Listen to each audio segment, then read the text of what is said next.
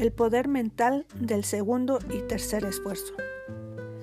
Agradeciendo tu escucha como siempre, estoy feliz de saludarte y darte la bienvenida a Sepia Gestal.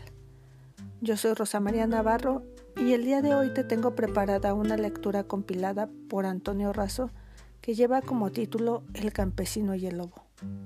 Si te gusta, compártela en tus redes sociales con tus contactos. Comenzamos. El campesino y el lobo. Había una vez un necesitado y modesto campesino. Esa mañana había ido desde su pueblo al mercado de la ciudad de aquella región a vender los productos de su cosecha y demás mercancías. El camino de regreso era largo, cansado y difícil. Cayó la noche y el frío se hizo sentir.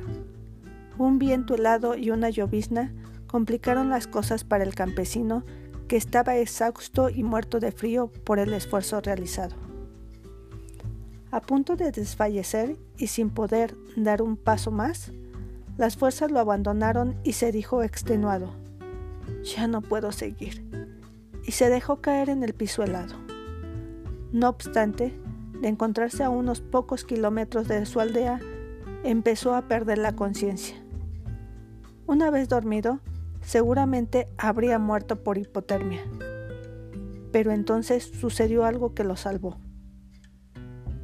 A unos pocos minutos de haberse dado por vencido, escuchó el aullido de unos hambrientos lobos que se acercaban.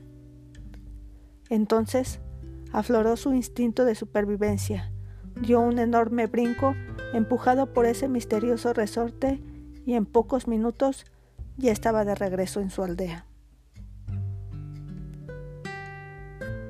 Recuerda, ese misterioso resorte se conoce como fuerzas de flaqueza.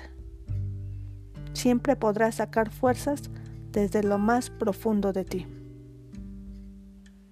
Finalizamos esta historia. Me despido, te mando un gran abrazo, cuídate mucho y te espero la próxima. Si necesitas orientación, asesoría o psicoterapia, comunícate al 55 85 81 42 75. Te invito a buscar y seguir Sepia Gestal en las redes sociales. Hasta pronto.